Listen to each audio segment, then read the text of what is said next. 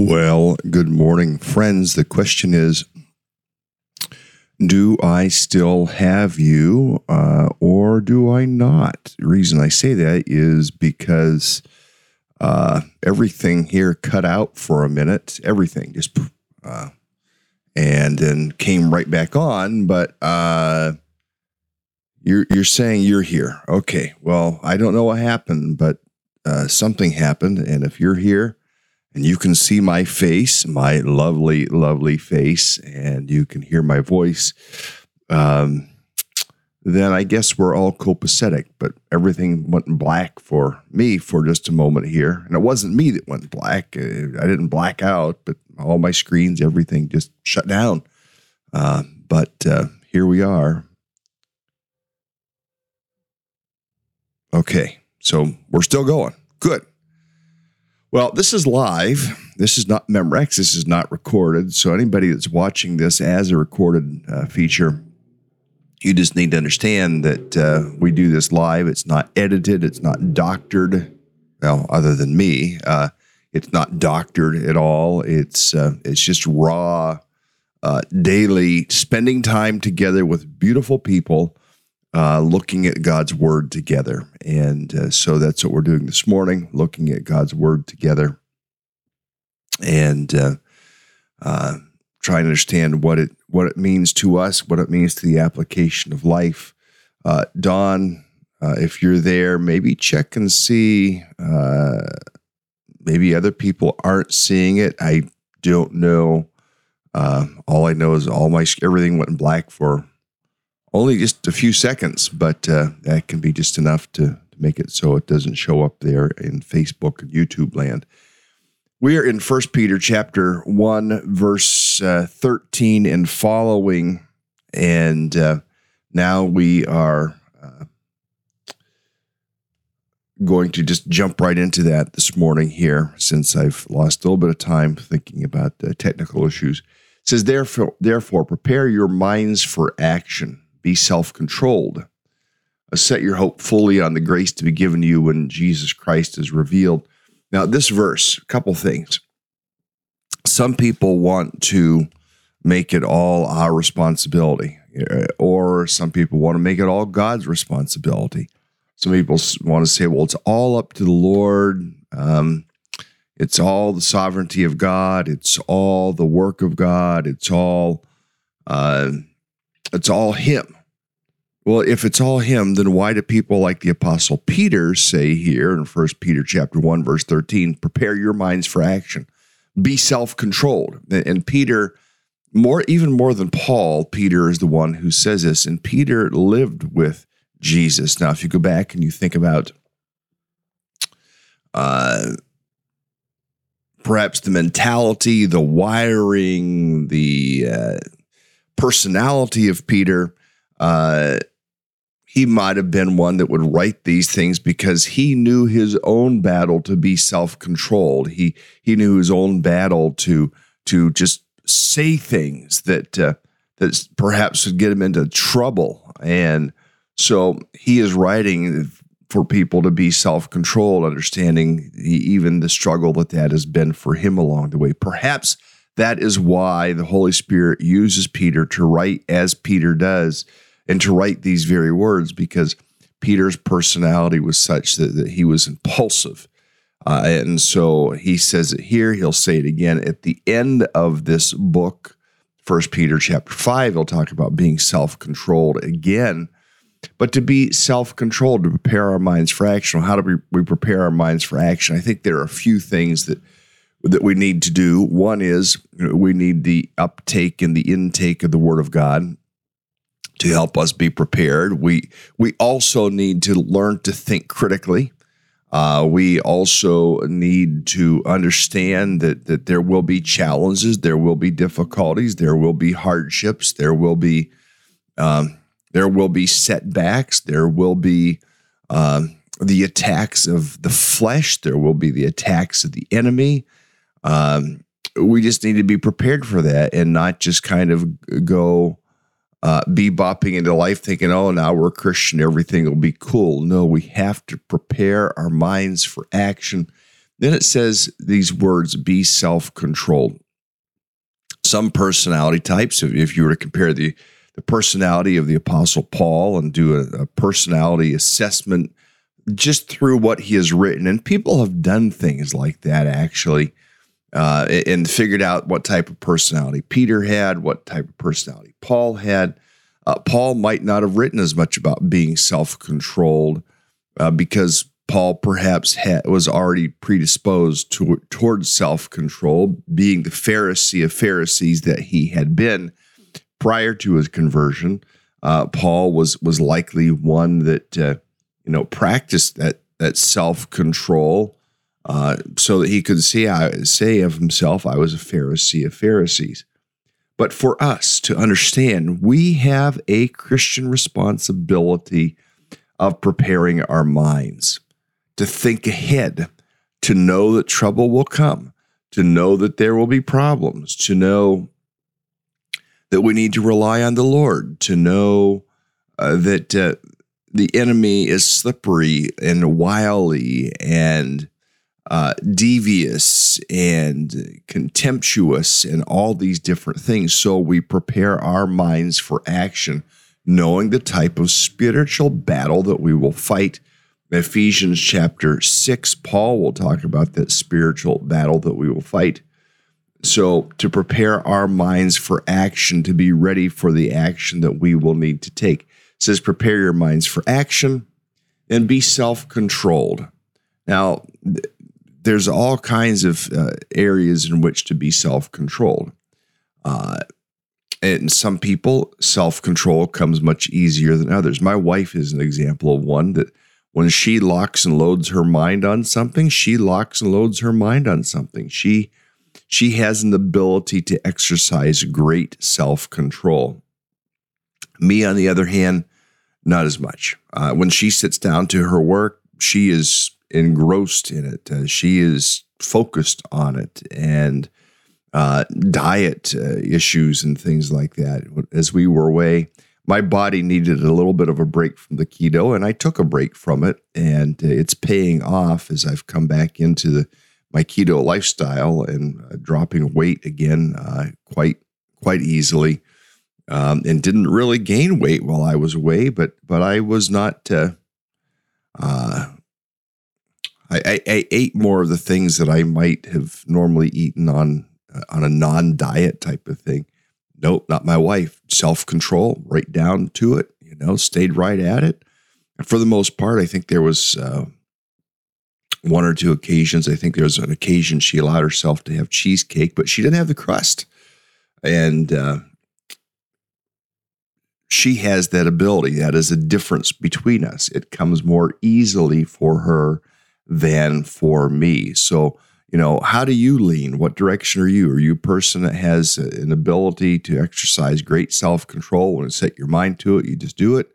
Uh, or are you a person that that struggles more with self control? Now, you might say uh, it depends on what the area is. Some people, when it comes to food, might say I, I have no problem exercising self control, none whatsoever. Others would say, "Oh, that's a big problem for me." Uh, some might say exercising self control when it comes to spending and, or online shopping or you know finding yourself uh, impulse buying. Um, so some people might be greatly self controlled there. Uh, other people not so self controlled. Uh, it could be substances. It could be self control when it comes to things like coffee, or self control when it comes to things like wine or beer or uh, alcohol, uh, or it could be self control when it comes to things like ice cream. Um, but self control, prepare your minds for action. Be self controlled. What about self control uh, as relates to things like um, having devotions? Uh, what about things like self control, like going and getting some exercise? Uh, what about self control when it comes to things like prayer? What about self control when it comes to things like giving? Uh, there's all kinds of ways that we need to prepare our minds for action, all kinds of ways we need to be self controlled. And then part of our preparing our minds for action, part of our being self controlled that Peter goes on and talks about is setting our hope fully on the grace to be given uh, to you when Jesus Christ is revealed. Uh, we don't have the fullness of grace yet. We don't have the fullness of our salvation quite yet. It is something that, that will be revealed. It is something that, that we will garner. It is something that we will gain when Jesus is revealed, we're talking the second coming of Christ. We're t- talking the um, uh, perhaps the rapture.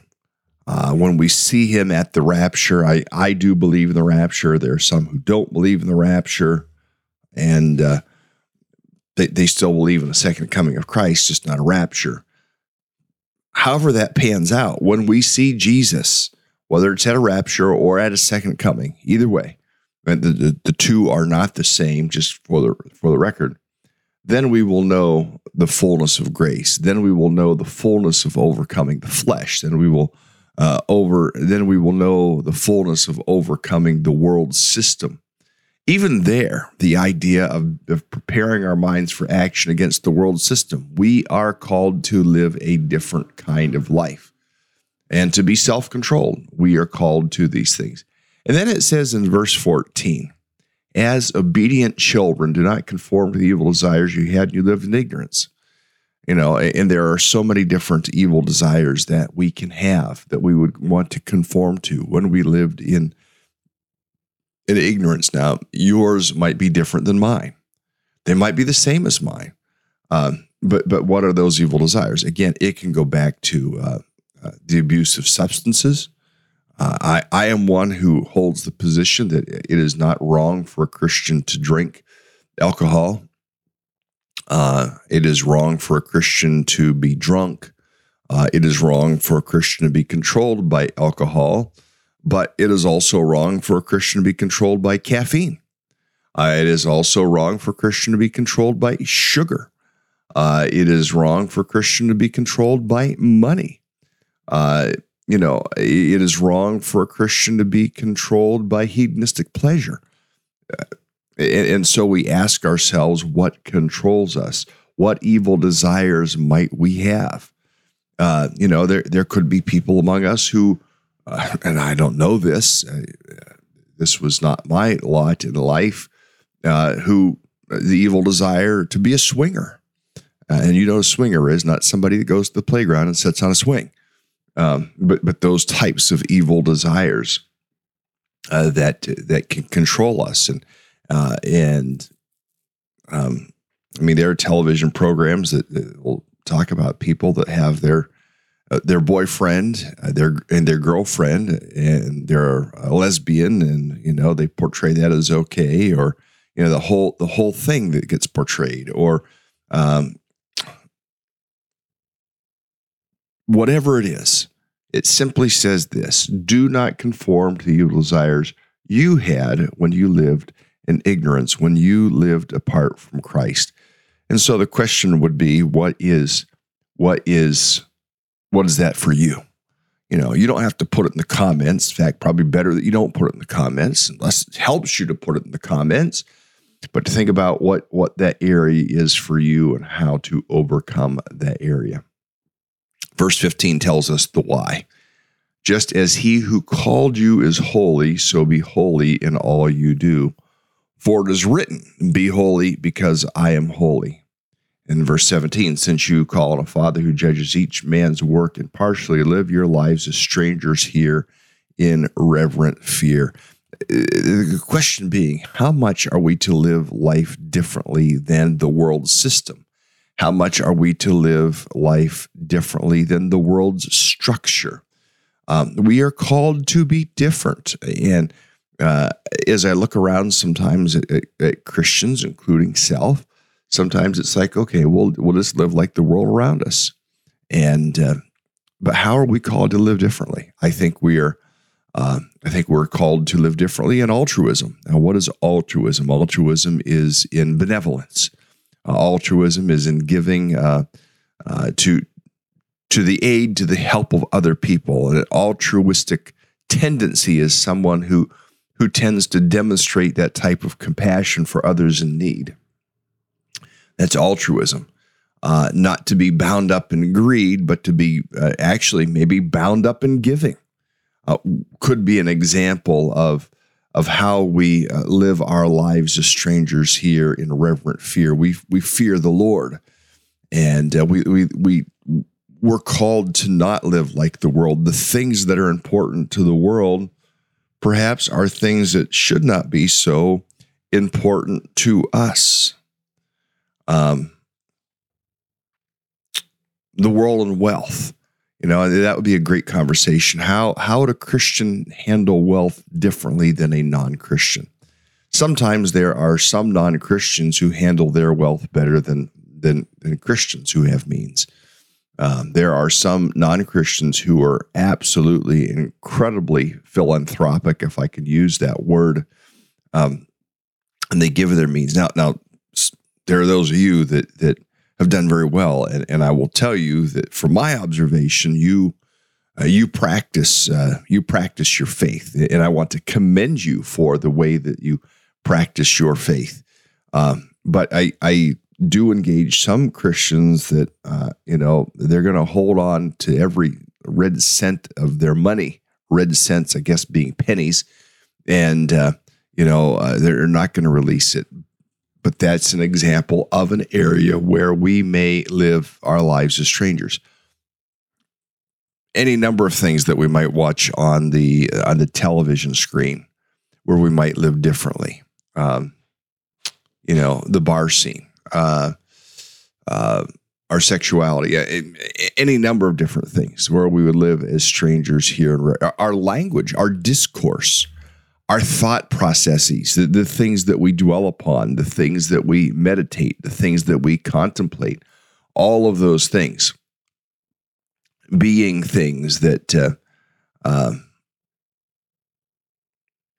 we will be different the things that matter, the things of value. Do we value the eternal things more than we value the temporal things, the uh, the, the things that limited in time and in space, as opposed to those things not limited in time and space, which are the eternal things?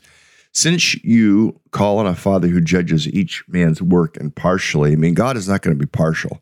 He's not going to go, well, you're going to pass because He's just simply going to be impartial and say, This is my holiness, and, and I am going to judge you according to my holiness.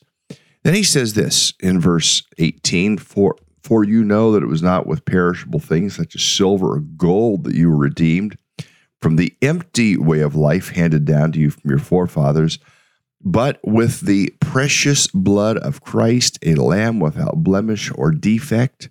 I mean, Christ bought us with his own blood. And because Christ bought us with his own blood, we would want to live for him. It wasn't silver, it wasn't gold, it wasn't diamonds, it wasn't rubies. It was his own life, his own blood with which Jesus purchased us from God, with which he redeemed us from the marketplace of sin. And, and it says of him that he is like a lamb without blemish. In fact, he is not like a lamb. He is a lamb without blemish or defect. He is the Lamb of God who takes away the sin of the world. Um, and because of the purchase price, because of the value of the blood of Christ, we look to Christ and we look to how we surrender to Christ and we look to how we live in holiness and we look to how we will live our lives and, and the things that Christ values become the things that we value. His priorities become our priorities. His character becomes our character. We become like him. And that is what holiness is becoming like Christ. Now, I, I do intend here by the end of the broadcast to put on the the message paraphrase so we can take a look at what it says. Verse 20 says, uh, He was chosen before the creation of the world, but was revealed in these last times for your sake. I mean, even before the creation of the world, the Father had his plan of the sacrifice of Christ for the sins of men. Uh, he was a lamb sacrificed before the creation of the world. is something that we read in the book of Revelation. So he was chosen before the creation of the world, revealed in the last times for your sakes. Through him you believe in God, who raised him from the dead and glorified him, so that your faith and your hope are in God. It says, Now that you've purified yourselves by obeying the truth, so that you have sincere love for your brothers, love one another deeply from the heart. Now, sometimes I, I think that there are some people who think that I'm woke because I talk about love. And, and I think that there is a, a confusion.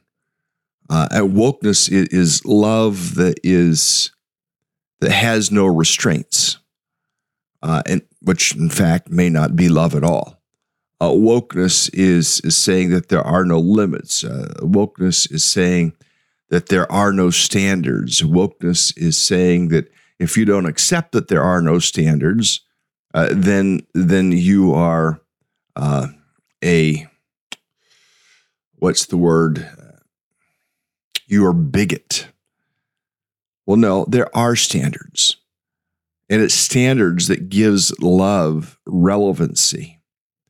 And we are called uh, to love one another. Verse 22, it says, You purify, purify yourselves by being the truth, so you have sincere love for your brothers.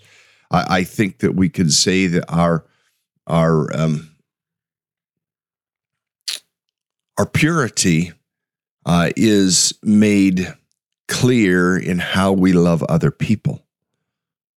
Um, there are there there were days, in fact, there are still probably church groups that are like this. That it, it's okay to be moral, and you better be moral, and it's okay to not love the brethren, as long as you're moral uh, as long as you you know look the part as long as you dress the part as long as you talk the part as long as you don't listen to the wrong music as long as You know, you you don't do certain things or dress in certain ways that that uh, you know somebody might regard as as being immoral. Uh, friends, I have watched days of Christians where they treated each other with great contempt, but they were moral. Friends, that misses the mark of God, according to 1 Peter chapter 1, verse 22, and things that Jesus had to say.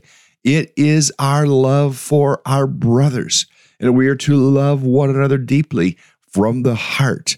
This is what gives us our identification to the world around us. Now, that's not to say that we shouldn't live a moral life. Certainly we should.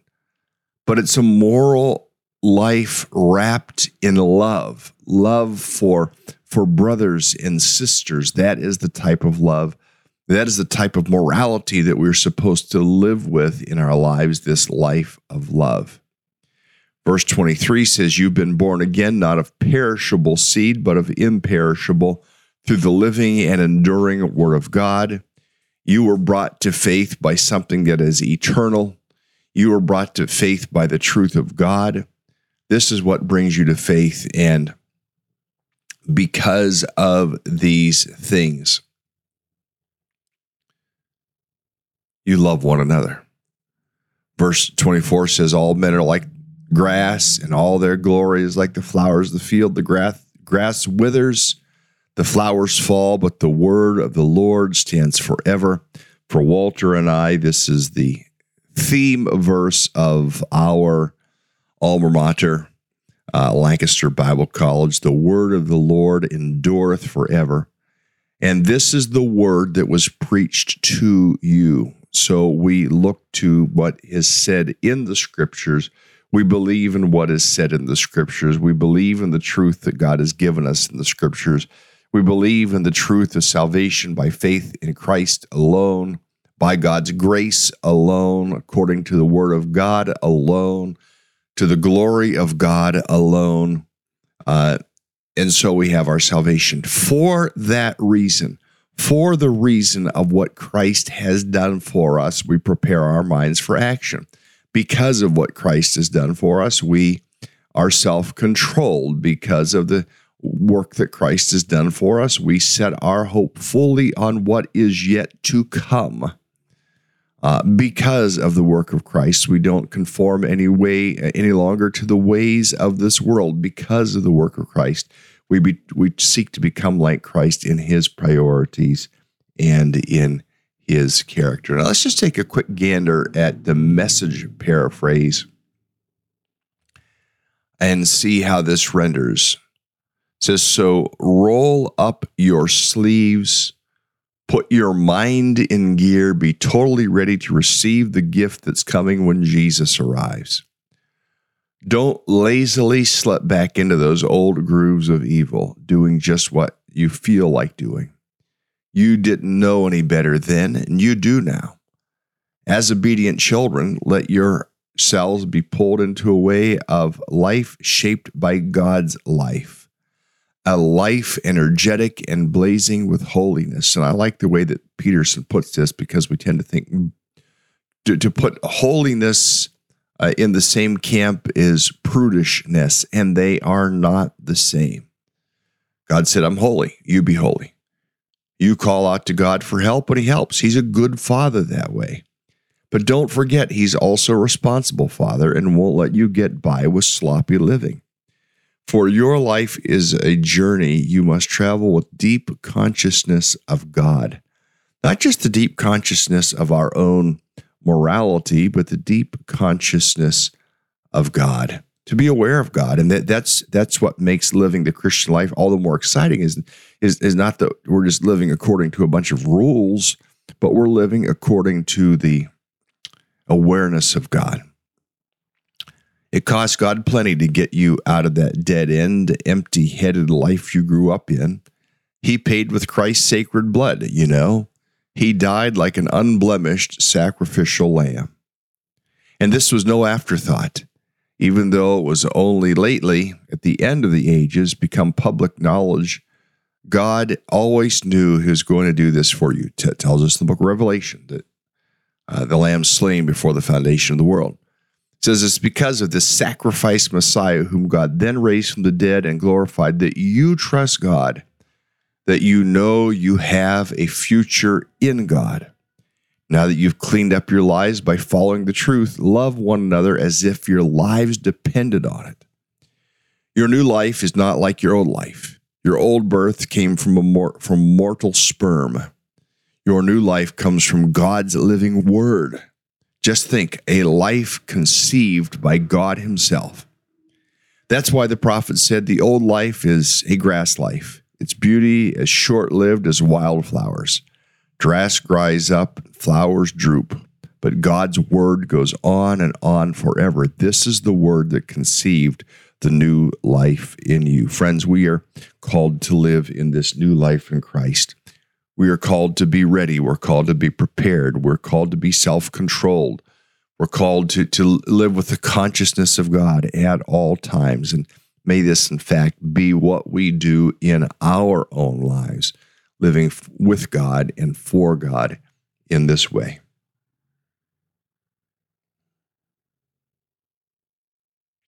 So, a few prayer requests here at the end of the broadcast. Um, we pray for for uh, Santhus and for the children there in India.